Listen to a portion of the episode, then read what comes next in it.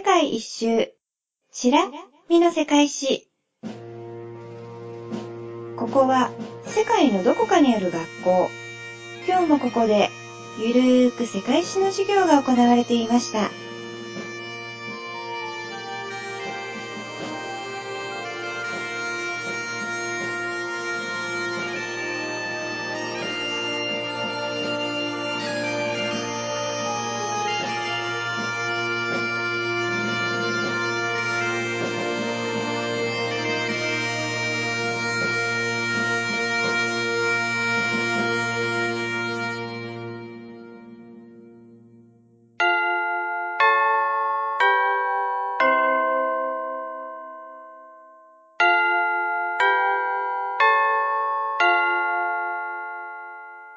起立。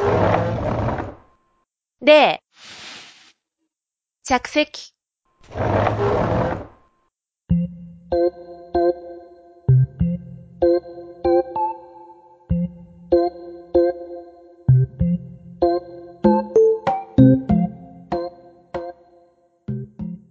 では今日も世界史の授業を始めようかと思ったけども、今日は久々にですね、ホームルームなんですね。やったー。しかもね、ホームルーム久々のというかね、はい、だいぶ遅れちゃったんですけど、今年度の中間テストですね。中間ですか？中間テスト。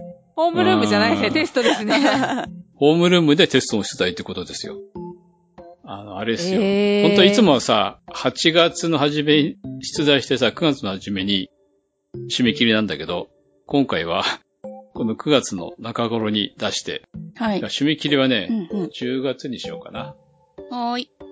ということで。勉強の秋ですね。うん。ね。10月4日にしますよ、一応。うん。はーい。それで、全20問で1題5点で100点満点ということですね。うんうん。はい。で、出題範囲は、イラン、スコットランド、ジブラルタル、南アフリカ共和国、ブータン、シベリア、アラブ首長国連邦、ケニアの8カ国ですね。はい。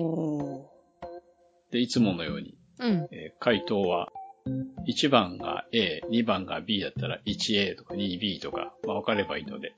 うん。sekachira@gmail.com のメールアドレスでもいいけど、はい、sekachira@gmail.com ね。もしくは、ブログのね、うん、投稿フォームでも結構です。あ、そうですね。うん、それだとメアド打たなくて済みますしね。はい。であとは注意点何でしたっけ？竹長さんの得意の注意点。テスト問題、テストの答えを送るついでに、私たちへのメッセージを送ってくださるね。はい、メッセージ単体だとね、いっぱい書かなきゃいけないかなとか、うん、ね、ちょっと踏ん切りがつかないなみたいな勢いが欲しいと思うんですよ。ついで。そうそうそう。回答を送るついでに、うん、番組のご感想などいただけますと、大変喜びます。励みになります。はい。ねえ。ということで、はい。早速問題に行きますか。そうですね。はい、じゃあ、1問目、2問目はね、これイランの問題ですね。うん、うん。あ、そうなんだ。わかりました。ちょっと、あれしてましたね。油断してましたね。ちょっとお待ちください。1問目がイラン。はいはい。はい。はい。じゃあ、読みますね。はい。はい。ゾロアスター教を国の宗教、国教化したのはどの王朝時代か。A、アッバース朝。B、アケメネス朝。C、サファビー朝。D、ササン朝。これ聞かないと覚えてない。はい。はい。覚えてない。はい。はい。はい。じゃあもう一個いきます。はい。イランで起こった事件を順に並べてください。1、タバコボイコット運動。2、イランイスラム革命。3、イラン立憲革命。4、イランイラク戦争。A が3、2、4、1。B が1、2、3、4、C が1、3、2、4。D が3、1、4、2です。アッキーさんもこのタイプの問題作りたくなっちゃったんですね。そう、初めてですね。悪い習慣ですね。なんだろうね、はい。なんかね。でも私はね、覚えてないけどね、はい、このうち2つはニュースの時間なのでね。やっぱり。順番わかりますしね。そうするとおのずと答えわかっちゃいましたね。おー、うん。リアルタイムは強いですね。ねー。はい。わかる人はわかると思いますよ。うん。はい。3番、4番は、はい。スコットランドかな。お、はい。はい、じゃあ、第3問。大谷先生がスカラプレイの遺跡は半地下の家と紹介しましたが、どの映画に出てくる家の用語だと言ったのでしょう。これ私がどう言ったかですからね。うん、で、A がスターウォーズ。スターウォーズに出てくる家のようだ。B が指輪物語に出てくる家のようだ。C がパラサイト半地下の家族に出てくる家のようだ。で、D がブレイブハートに出てくる家のようだ。どうすか？あ、難しい。これ大谷さんの感想ですからね。そうそうそう。聞かなきゃわからない。ウィキペディアに載ってない問題ですね。はい、そうですね。うん。うん、で、もう一つ。第4問ね。うん。ローマ人が撤退した後、アイルランドから渡ってきてスコットランドの西側にダルリアダ王国を作ったのは何人と説明していたでしょう。A がピクト人、B がブリトン人、C がゲール人、D がスコット人ですね。これもね。なんかどれもありそう。これもですね、私がどう説明したかということでよろしくお願いします。はい。はい。間違ってたら恥ずかしいけど、まあ、説明が間違って恥ずかしいけど、一応私がどう言ったかですからね。はい。うんうんうん。はい。5問6問。じゃあ次、次。ジブラルタルかな。そう、次、ジブラルタルです。うん。うん、はい。じゃあ行きます。第5問。イギリス・オランダ連合艦隊とフランス・スペイン連合艦隊が戦い、ある条約によってスペイン領だったジブラルタルがイギリス領に確定しました。その条約を選んでください。A. ユトレヒト条約 B. ラシュタット条約 C. ウェストファーレン条約 D. パリ条約。難しい。おう、みんな実在する条約なんだな、はい、うん、そうですね。はいはい。で、もう一つジブラルタルの問題です、うん、第6問。第二次世界大戦後のジブラルタルの軍事的役割の話の時に、大谷くんが思わず興奮してしまった艦隊を選んでください。A、アメリカ海軍第2艦隊。B、アメリカ海軍第3艦隊。C、アメリカ海軍第5艦隊。D、アメリカ海軍第6艦隊。はい。別に興奮はしてませんけどね。いやいや、思わずこう、声のトーンが上がってましたよ。本当。そうそうそう。なるほど。それは嬉しくて危機として話したんじゃない？好きな話として。うんうんうん、そうそうそう。覚えてるのね、第7艦隊は太平洋ですよね。日本に来るやつね。そうそうそう。あとはなんだろう。はい。いや、これね、第7艦隊入れると、うん。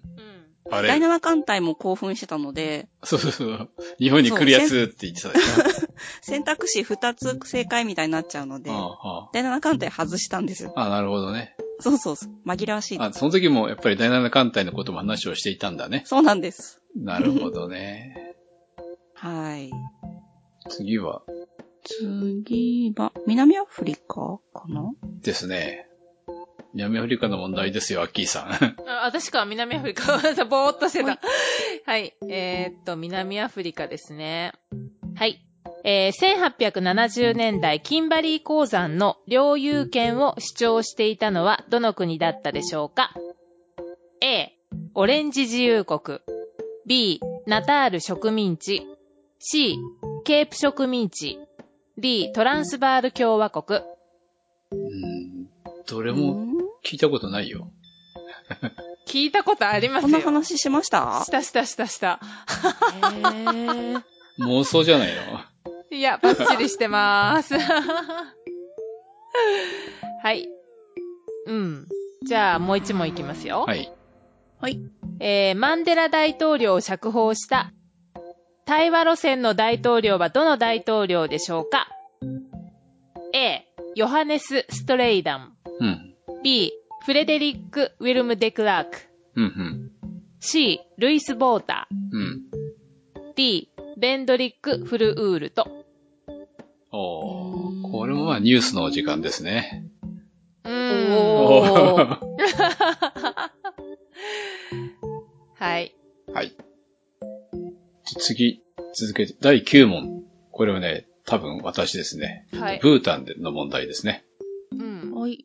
1626年、チベット仏教のある宗派の後継者争いから南方で政権を樹立したのがブータンの国家としての起源と言われています。その宗派とは何派でしょうか？チベット仏教の宗派ね。で、A がカギョ派、B がサキャ派、C がゲルク派、D がドゥク派ですね。全部あるんですか？なんかあるよ。なんかちっちゃいカタカナが多くてさ、発音がめんどくさいんだけど。うん、発音大変そう。大変そう。はいはいはいはい。そういうことでした。で、もう一個のブータンの問題がね、第10問。ブータンは1971年に国際連合に加盟しましたが、その時の国王は誰でしょう？うん、これもね、問題ややこしいぞ。あ、問題じゃない、回答選択肢。A がね、ジグメワンチュク陛下。B がね、ジグメドルジーワンチュク陛下。C が、ジグメシンゲワンチュク陛下。D が、ジグメケサルワンチュク陛下。ですね。難しそう。これもニュース？いやいや、こんなニュースは私は知らない。だって中学校2年生だもん。ちっちゃい。20世紀少年の頃だ。うん、そっか。はい。11問。じゃあ次、シベリアですね。はいはい。はい。第11問。1から5の出来事をシベリアで起きた順番に並べてください。はい、項目が1個多いぞ、これ。え？アッキーさんの4つだったけど、これ5つ並べさせてる。あれや。私の定番は5個の並べ替えなんです。まあ5個が難しいというか、5個あるから逆にヒントのきっかけにもなるかもしれないからね。はい、うん、そうですね。1、愛軍条約。2、ウラジオストック建設。3、ネルチンスク条約。4、ベイリング隊長率いるカムチャッカ探検。5、トボリスク建設。で、選択肢が A、53412、B、21345、C、34251、D、12534 です。はい、これは。まあ、音で聞いて分かりにくいなと思ったら、ぜひ、ブログですね。そうですね。ブログの方に問題載ってますので。はい。はい。文字で確認してみてください。はい。では続いて第12問。200年にわたる極東ロシアの課題、アムール問題を解決した政治家は誰でしょうか？ A. フィオドル・バイコーフ。B. ニコライ・ムラビヨフ。C. パーベル・ストロガノフ。D. エルマーク・チモフェービチ。ああ、なんかちょっとうっすら覚えてるような気がする。ビーフストロガノフでしょ？覚えてるのは、それだけでしょ、覚えてるのは。いや、そんなことないですよ。それが、この問題の時に出てきたかどうかがわかんないんだよね。確かにストロガノフが、出てきたけどさ、話題になったのは覚えてる。それだけ。アムール川よく覚えてるよ。よかったです。私、ウルトラマンにケムール人って言ったけどね。知らない。そうなんですか？うん、いたんです。そうなんですか？どんなやつなんだろう。黒くてね、細長くてね、はあ、頭がとんがってんの。で、体全体に白い十字が入ってるみたいなやつね。ケムール人。確認しておきますか？ネットで。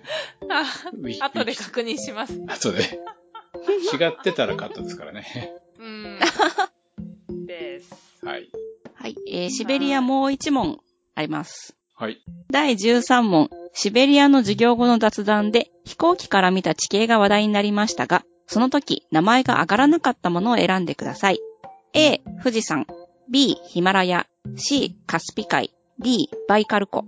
上がらなかったものはね、難しいね。わかるな。多分あれじゃないかなっていう。はい。俺、あの時さ、鈴鹿サーキットが見えたって言わなかったっけ、はい、言ってないか。鈴鹿サーキットの話してないかな。してないか。そんなこと。はい。飛行機からね、鈴鹿サーキットの形がはっきり見えるんだよって言ってないか。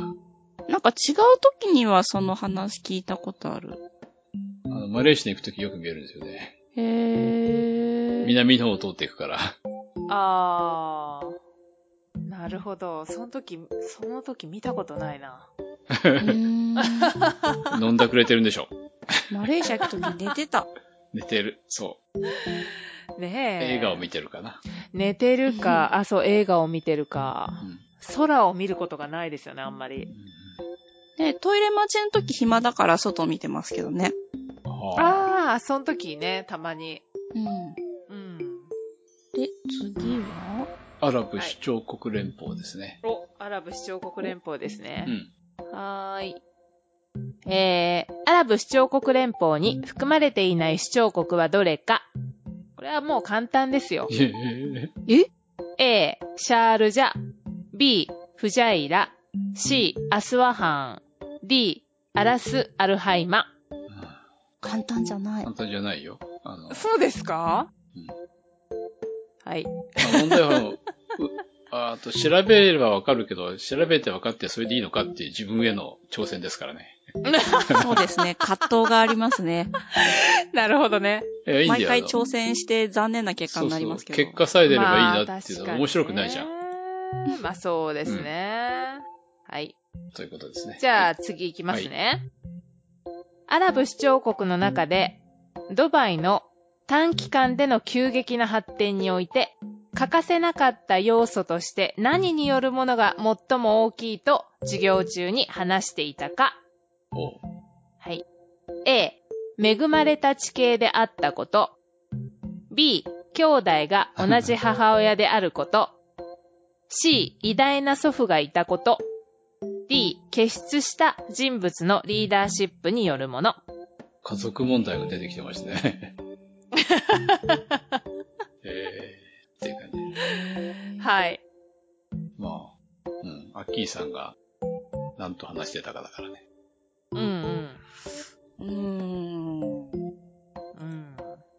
ですね。はい。次はね、私のケニアの問題ですね。はい。最初にケニアになる地域にやってきたヨーロッパ人はポルトガル人ですが、1698年にフォートジーザスを打ち破られてポルトガル人は去ります。次にこの地域を支配したのはどこの人たちでしょう？ A がオスマントルコ。誰だ笑ったのは。はい。手先。すいません。名前出ると嬉しくなっちゃう。そう。B がスペイン。C がオマーン。D がエチオピア。みんな、可能性のある。はい。これはね、わかりますよ。ニュースの時間ですか？違いますよ。1898年に生きてたのかっていう感じだよね。で、もう一個、ケニアの問題がですね、1963年のケニア独立に向けた運動として、1952年に起きたマウマウダンの反乱があります。そのリーダーだとして、その後、初代大統領になるケニヤッタが逮捕されてしまいます。その理由じゃないかと大谷先生が説明したのは何でしょう？ A がね、マウマウダンを構成するキクユ族のリーダー的存在だったから。B が、白人が経営する農場の牛を全部殺すと宣言したから。C が、教会から問題視されるほどの大酒飲みだったから。D が、付き合いのあった酒の密造組織がマウマウダンの母体の一つだったから。これはウィキでわかるかどうかっていう問題ですね。薄い記憶をたどってる感じですね。わからない。あ、わからない。よし、やったやったやった。じゃあ、次はね、これ雑談問題かな。はい。これスコットランドの問題。うん、第18問。はい。スコットランドの授業の中で、この頃を舞台にしたシェイクスピア作の作品として紹介したのはどれでしょう？ A がハムレット。B がマクベス。C がオセロ。D がリア王ですね。これはシェイクスピアの四大悲劇ですよね。だからみんな知ってる、聞いたことある。名前。どれ紹介してましたっけね。でしょ？全部言ったかもしれないけど、でも、この頃舞台にしたっていうことでね。じゃあ次もね、あとみんな私の問題だ。次、19問、ブータンの授業の中で、名古屋にもチャンバリンというチベット仏教寺院があると話しました。その近くにある、竹千代さんも知っていたスーパー銭湯の名前は何でしょう？ A が笑福の湯、笑う角には福来たるの笑う福の湯ね。うん、B がね、龍泉寺の湯。これはドラゴンの竜に、泉にお寺ね。で、C がね、そのままチャンバリンの湯。で、D がポカポカ温泉ですね。知らないんですけど。だって竹中さん知ってるって言ってたよ。え？まあいいや。忘れただけだ。じゃあ最後、20問。これも私の作ったケニアの問題。はい。ケニアの雑談の問題。ケニアの授業の冒頭で大谷先生が話したドラマは何でしょう？ A がジャングル大帝、 B がライオンキング、 C が少年ケニア、 D が狼少年ケン。これめっちゃ覚えてますね。覚えてるんだ。バッチリだ。バッチリだ。はい。ということで、以上20問。よろしくお願いします。プラス、お願いします。一言、二言、三言、いっぱいお便り書いてねって。うん、そうですね。うんうん、10月の4日までですね。4日な、うん、日曜日かな、はい。日曜日だな。うん。そう、土日、最後の追い込みで頑張ればなんとかなるでしょう。です。はい。はい。はーい。頑張ってくださいね。回答、感想、お待ちしております。お待ちしております。です。粗品は、鋭意検討中。どうしましょうかね。海外に行ってないと海外の土産がない。ないです。ね、だね。在庫あります？在庫ないです。在庫ね。在庫こないだオトバンクの、はい。なんか、ですよね。出しちゃってましたよね。オトバンクでそういうのをやるよっていうことで、提供しちゃいました。あ、そういえば、うん、この後でお便り読みたいと思うんですけど、そのお便りの中にね、はい、そのオトバンクの景品が当たったって人いたよ。そうそう。なんか、私が買ったマグネットだと思って。あ、そう。そうなんです。なので、在庫放出してしまいました。考えましょう。ということで、お便りを、せっかくの機会なんで、読んでいきますか。はーい。さあ、何を読みましょう。じゃあ、私はね、ちょっと古いんですけど、4月20日にいただいた、幸太郎さんのメール。大谷先生、こんにちは。ご丁寧にどうもありがとうございます。私も今月に入ってからずっとテレワークです。テレワークだと、意志の弱さが顕著に現れます。暇だと帰って何もしない。廃人のような生活になってきているので、大谷先生からメールをいただいたのを機に、メリハリをつけて歴史を楽しむことにします。ロシアへの旅行を諦めたので、その分セカチラで楽しみます。これからもどうぞよろしくお願いします。幸太郎。はい。ああ、ロシア、残念ですね。残念ですね。私も、だいぶ行ってない海外。で、テレワーク、うん、今回ね、中間テストもくれたのもね、テレワークの環境も少しあるとね、言い訳しておきます。暑かったし。いや、テレワークすると結構ずっとね、家にいるでしょ？でずっと家族と一緒にいたりね、はい、孫がいて遊んだりしてるとね、なかなか編集する時間が取れないという言い訳です。あー。頑張んなきゃいけない。なるほど。うん。じゃあ私も古い方のやつ読もうかな。じゃあ結構前にいただいたメールなんですけど、猫の下僕さんからいただいたメールで、猫の下僕です。猫が認知症になり、ますます下僕化しています。100点を目指しましたが、カタルーニャが難しかったです。っていう前のテスト問題の回答でいただいたコメントですね。すいません、遅くなっちゃって。はい。はい。無職になって仕事が見つからないので、日本を捨てて某所へ海外移住をしようと思ったら、コロナウイルスで出発を遅らさないとダメな状況になってきました。まだ入国禁止にはなってないけれども、突然決まる状況な上、日本から直行便はないから必ず乗り換えが必要になり、その乗り換え国が日本からは禁止となるとどうしようもない、なくなるしと。寄ろうと思った国がアウトになりました。隣の国が禁止になっているので、陸続きのその国がいつ禁止を発令してもおかしくない状態です。コロナ騒ぎでタイの友達は日本行きをキャンセル、港区ワールドフェスティバルもキャンセル、羽田空港のイベントもキャンセルで、せっかく行けないけれども世界で遊ぼうと思っていたので本当に残念でした。スイスは山が高い上に遠くから見る分にはとても美しいです。でもあの山を越えて攻め込もうというのはとても大変だと思います。スイスワインは美味しいです。これからも楽しみに聞きます。ありがとうございます。ありがとうございます。3月は確かに徐々に渡航が難しくなっていくっていう、そんな時期でしたよね。そうですね。今でも続いてますね。うん、今、徐々に行ける。そう。解除しようかっていう。うん。出始めてて。ヨーロッパもね。ネットで見ててもね、観光収入欲しいということでね。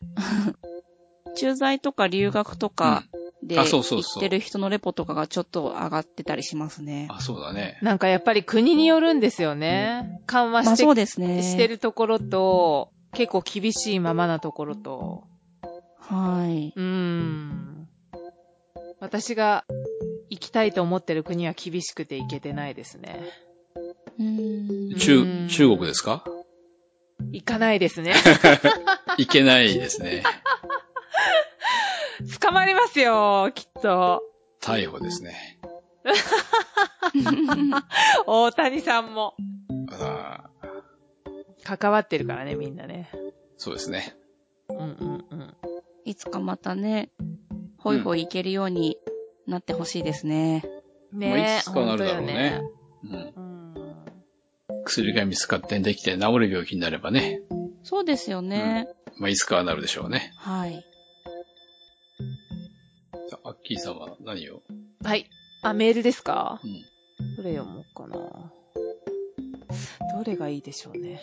やっぱり一番新しいやつは、さっき、はい。言いかけたから。新しいやつ。はい。これはですね、どなたかな？ゆこぽんさんですね。はい。はい。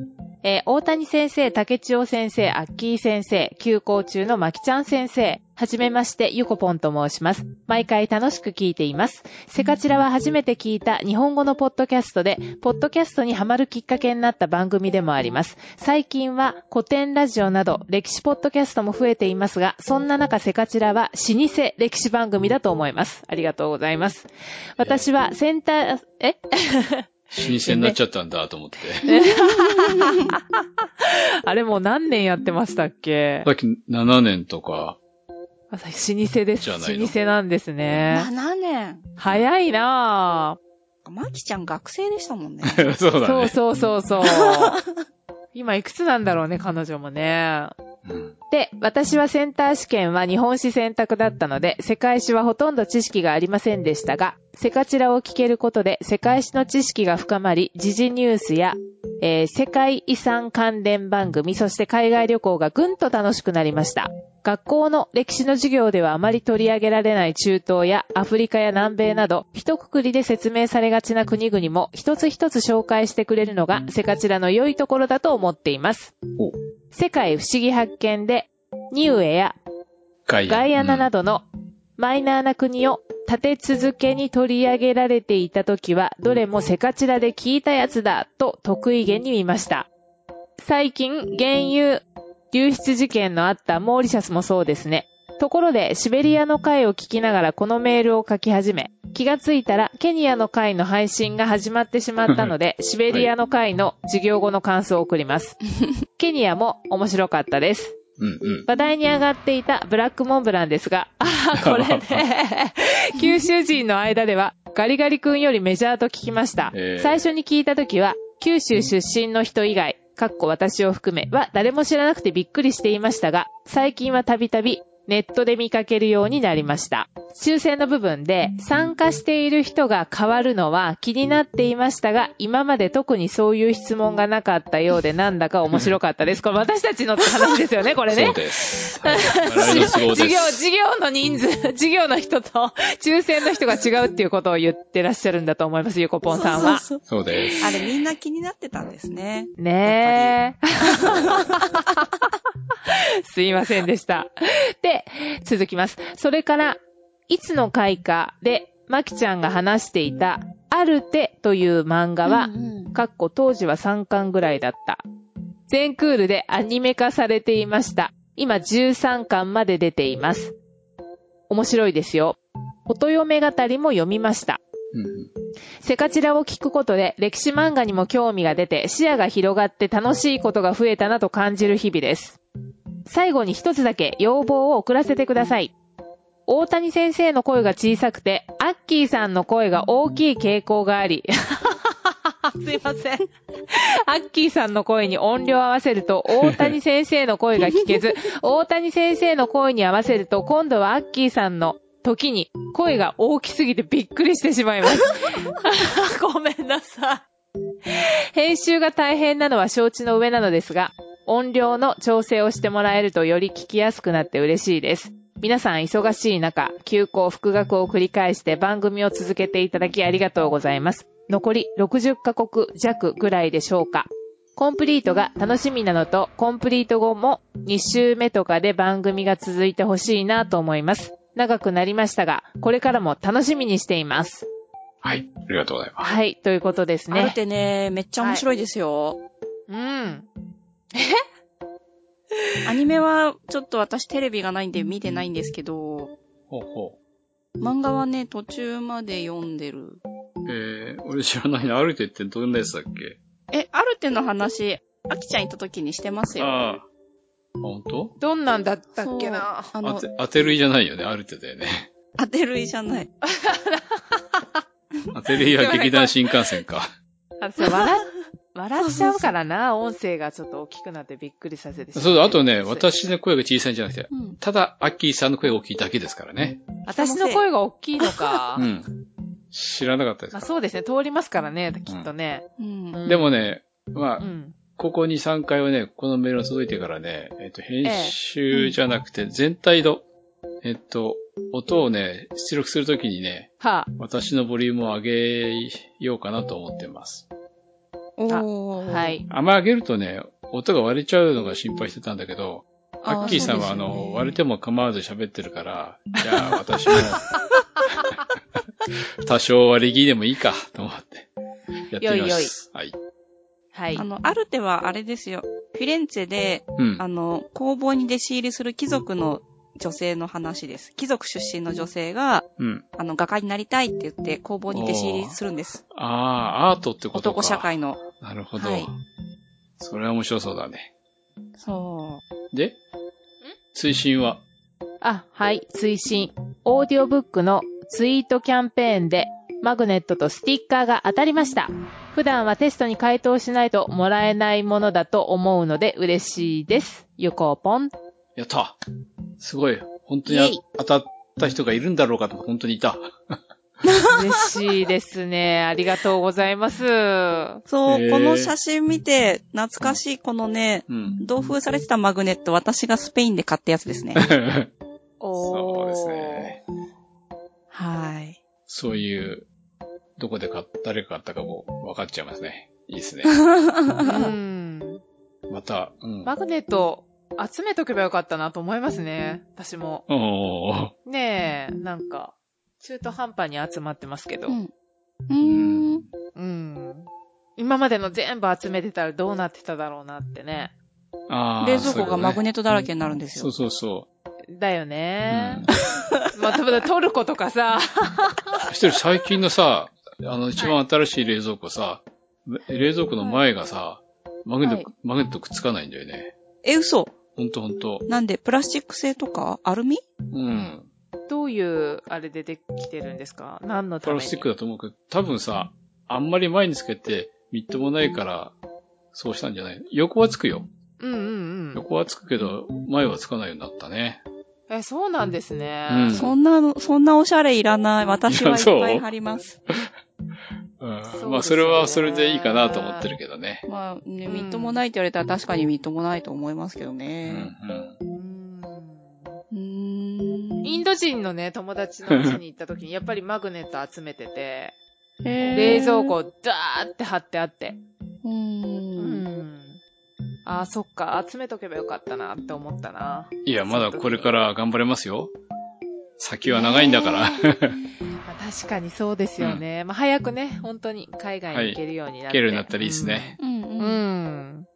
それまではもう、どっかね、日本巡りですかね。だから私は富士山のふもとにキャンプに行こうかな、ということですね。いつもの。はい。気楽に。密にならずに。うん。うん。私は温泉に行きたいです。おー、いいんじゃないですか。いいよね。GoTo キャンペーンで行けば、あ、ごめん、東京の人だったな。くっそー。そう。埼玉の人はいいんだ。いいんじゃないの、一応。埼玉はいいんですよ。よね、似たようなもんだけど。東京以外のところって、県内 GoTo キャンペーンとかやってますよね。GoTo じゃなく、なんかオリジナルのやつ。あ、そんなのやってんだ。なんか秩父とかやってるじゃないですか、確か。なるほど。いいっすね。羨ましいですよ。うんうん。まあ、どっちにしてもキャンプ場は GoTo キャンペーン対象外だからさ。そうですね。はい。じゃあ最後の言葉。じゃあ、いつか行けることを願って、それまでは、問題を解いて、セカチラを聞いて、我慢しててね。そうですね。回答を待ってます。海外行く前にね、うん、そう、海外行く前にちょっと勉強しといてもらって。はい。我々も、中間テストを解かないとね。はい、解きます。いけないですから。頑張りましょう。はい。復習しよう。